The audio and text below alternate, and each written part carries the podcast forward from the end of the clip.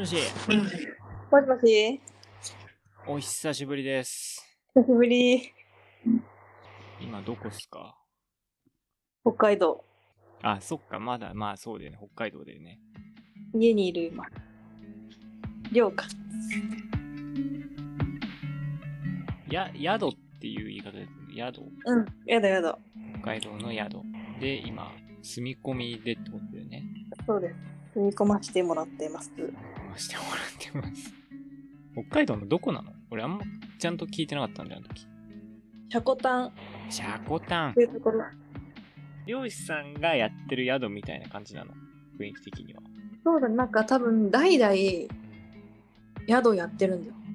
社長と奥さんとその息子。今その息子は40ぐらいなんだけど。の3人で基本的にやってて。で、手伝いに来てるおばあちゃんが1人いて。で、バルバイト、私たちみたいなバイトが2人。最近はもうね、ずっと仕事してる。仕事ってさ、具体的に何なの？いやもうじゃあ話すねああの朝から朝からまず6時半恐竜の尻尾俳優の森川志乃です。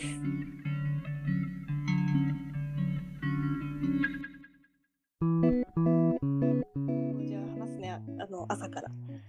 まずはい。6時半朝6時半出勤。でそっから、えっと、泊まりのお客さんの朝ごはんの準備をしてでお客さんが朝ごはん食べ出すのが7時半でそっからお風呂掃除をしてでお客さんが食べ終わった食器を片付けてで大体9時ぐらいに朝ごはん食べると。で朝ごはん食べたら泊まってたお客さんが大体帰り出すから部屋の掃除をしてで次の日の朝ごはんの準備とか夜ご飯の準備をして大体まあ12時ぐらいに仕事が一旦片付く。12時ぐらいから5時まで休憩ではい5時から夜ご飯の準備してでお客さんの夜ご飯食べてる間に布団を敷きに行って夜ご飯食べ終わったら食器片付けてで明日の朝の準備して終わり8時半あー、なるほど。だ今ちょうど終わりたてなるほどね。お疲れ様です。はいありがとうございます そもそもなんで行こうと思ったの？住み込みってさ。それは決めたのが3月ぐらいだったんだけどうん。もともと住み込みやりたかったっていうのもあるけどうん。なんかその時めちゃくちゃ落ち込んでてもうどうにでもなれみたいな感じでというかとにかく逃げたくて遠くに。へえ。だから北海道か沖縄に行こうと思ってたの。だけど沖縄は暑いから北海道にした。行ってやると思って。ー。へ決めまえ。した3月ってす、撮影してる時とか。そ あの時もめちゃくちゃ。めえ、そうなの？なんか自分でも怖いんだけどうん。すげえよあの時。うん。落ち込んでたな。マジ？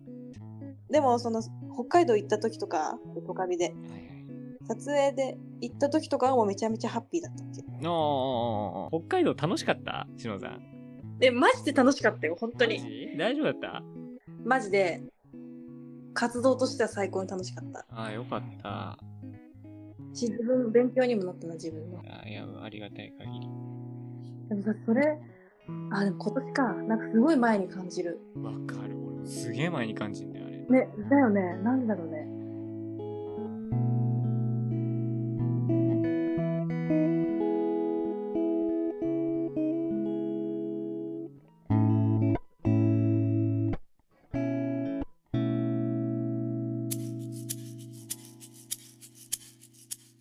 住み込みでシャコタンじゃん。うん。休みの、まあ、休みの日はもちろんあるでしょ？うんあるある。休みの日って何してんの？でねそこが問題なんだよね。あのねここの地域はねあのバスで街に出るしかなくて。おうなんだけどこれバスが1日3本しかないと。3本か。すげえもうな。朝朝6時半ぐらいのやつと、はいはい。お昼12時ぐらいのやつと、もうえっと、あと2時、2時、3時ぐらいのやつしかないわけ。で、帰ってくるのも同じぐらいのやつしかないから、12時で行ったらね、もう3時とかのバスに乗らないといけないから、2、3時間しか滞在できないんだよね。で休みの日は本当に買い物行くにしても、薬局とかに買い物行きたくて行っても、それだけになっちゃう。で、バスでめっちゃ時間かかるの、2時間ぐらいかかるから。おお、ま、あ、その薬局までも2時間。そうそうそうそう。刑務所ぐらいの、刑務所ぐらいの気分。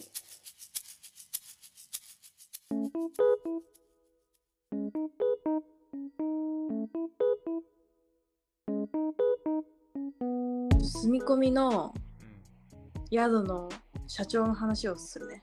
でも、オチも何もない。社長がとにかく可愛いし好きっていう話なんだけど、70ぐらい、72、3とかのうん。おじいちゃんなんだけど、まあ、割とスタイリッシュで、シャツとかズボンにインするタイプの、まあ、割とイケオジな、えおじいさん。マジで面白くて、そのおじいちゃん。えー。あの、基本的に漁師なんだよね。で、6月の頭から8月末までは、ウニ漁が取っていい時期だから、ウニ漁に行くんだよ。へえ。朝、毎朝。で、8月の末で終わって、で、今は9月だから、ウニ漁もないし、で、10月ぐらいからアワビの漁が始まるんだけど、へえ。始まるっていうのはなんか、決まってるんだよね。その高級食材だから、取っていい時期が決まってんだよ。あコントロールされるんだ。そうそうそう。だし、量も決まってるの。このカゴ1個分とか。はい、そうなんだ。決まってるから、その中でやりくりしないといけないんだけど、そのアワビ漁が始まるのが10月。だから今9月の間はね、何もないんだよね。から、まあ、社長からしたらとにかく暇なわけ。今。だから、この時期は毎年社長はマグロを釣りに行くんだよ。えー、ほう。さあ、私たちの知ってるマグロの釣り方ってさ、うんまあ、一本釣りみたいな感じで、そのでかい船にうんうん何人もおじさんが乗ってさ、こうはいはいポンポンポンポンが釣ってる感じのイメージあるじゃんううイメージあるよ。でしかもマグロ釣ったらあの寿司三昧ぐらいのクソでかいマグロのやつあるじゃん。マグロ漁船とあのでかいのとってすげえ好きそうそうそうそうイメージ。ねえねえねえそういう感じあるじゃん。うんでもそういう感じのイメージが湧かないぐらい社長の船ってちっちゃいんだよ。本当になんかどんぐらいだろう？廊下ぐらい。廊下くらい。廊下ぐらいの廊下の幅ぐらい。長さもまあ廊下ぐらい。一人暮らしの廊下ぐらいの。家によるけどな。まあ大きい船でもまあそれでもちょっと長いぐらいの、まあ、基本的に一人で船乗って取ってるから。でまあそれでマグロ釣るんだみたいな。まあまあまあって思うじゃん。でしかも釣るっつってもクソでかい釣り竿を一本だけ持っていくんだよ。でしかも餌も何もつけないで偽物の魚のやつあるじゃん。釣りの。疑似餌だっけ？そうそうそう。ピンクの魚を一本だけつけてクーラーボックスも網網もとかも何も持ってかないで釣り竿一本だけ持ってうん。マグロ釣りに行くんだよね。でさでさ社長の奥さんがもう釣れるわけがないって。釣れるわけがないでしょって言って。そんなの。あなんか東京民だから分かんないとかじゃなくて別に奥さんももう釣れるわけないとそうそうそう釣れるわけがないと。だしうん。なんか行って帰っ1日に2回ぐらい漁に出かけるんだけど帰ってくるたびにマグロにもてあそばれたとか今日はこのエラぐらいまで捕まえたんだけどそこから逃したとか言ってすごい落ち込んで帰ってくるんだけどおかみさんとかはもうそんな嘘だから話合わせといてあげてとか言って 私に言ってくるの。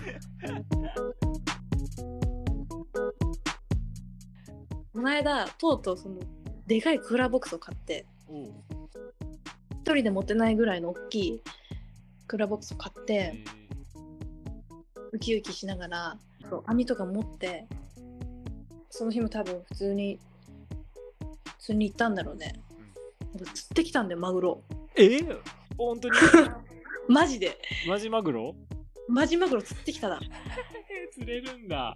そう、釣れんの？みたいな。で、あの、思ってるマグロよりか、まあ、小さいんだけど、でもでも大きい方。大きいっていうか、大きい、普通の魚からしたら本当大きいマグロ。へですっげえ喜んでて。ー で、私がその手伝いに来てる他の家近所のおじさんとかに、見てください、マグロ釣れたんですよって私が教えてあげたんだよね。で、おじさんと一緒に、うわ、すげえなって言って見てたら、ちょうどその時に社長が近くに来て、社長すごいですねとか言ったらもう社長ニヤニヤニヤニヤして めっちゃ嬉しそうにしてああ、かわいいじゃん。そうめっちゃそれが最近すごい可愛かった。面白い出来事。いいね。でちなみに今今住んでるうん。家の下今2階にいるんだけど1階にマグロが眠ってる。で、それみんなで食うの？多分お客さんに出すんだと思うんだよね。ああ、そっかそっか。でも食べれると思う。私たちも。いいな。すげえな。すごいよね。マグロって釣れんだと思って。そんな釣り竿一本で釣れんだと思って感動したえー、何すげえ北のスケールを感じるな、その話。